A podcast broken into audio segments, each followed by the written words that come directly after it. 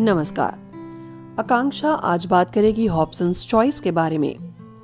इस शब्द का अर्थ होता है कि आपको जो दिया जा रहा है, या तो बिना किसी शर्त के आप उसको स्वीकार कर लें, अन्यथा आप खाली हाथ जाने के लिए स्वतंत्र हैं।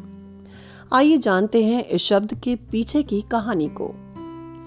इंग्लैंड में हॉब्सन नाम के एक व्यक्ति का बड़ा सा अस्तबल हुआ करता था। उसके पास कई लोग आते थे जो घुड़दौड़ में घोड़ों का इस्तेमाल करने के लिए वहाँ के सबसे अच्छे घोड़े को ले जाया करते थे। लेकिन हॉब्सन ने महसूस किया कि ज़्यादातर लोग उसके सबसे कुशल घोड़े को ही बार बार ले जाते हैं और इसी वजह से अस्तबल के बाकी घोड़े सारे दिन अस्तबल में खाली बैठे रहते हैं। और जो उसका सबसे कुशल घोड़ा था, वो धीरे धीरे थकता जा रहा था। तब से हॉब्सन ने एक नियम बना दिया। उसने हर घोड़े को एक नंबर दे दिया। और जब भी कोई ग्राहक आता तो खिड़की के सामने एक घोड़ा खड़ा हो जाता। ग्राहक को बिना किसी शर्त के उस घोड़े को ही लेना पड़ता।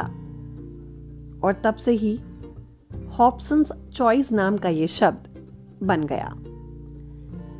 आप भी अपनी ज़िंदगी में इस बात का ध्यान रखें।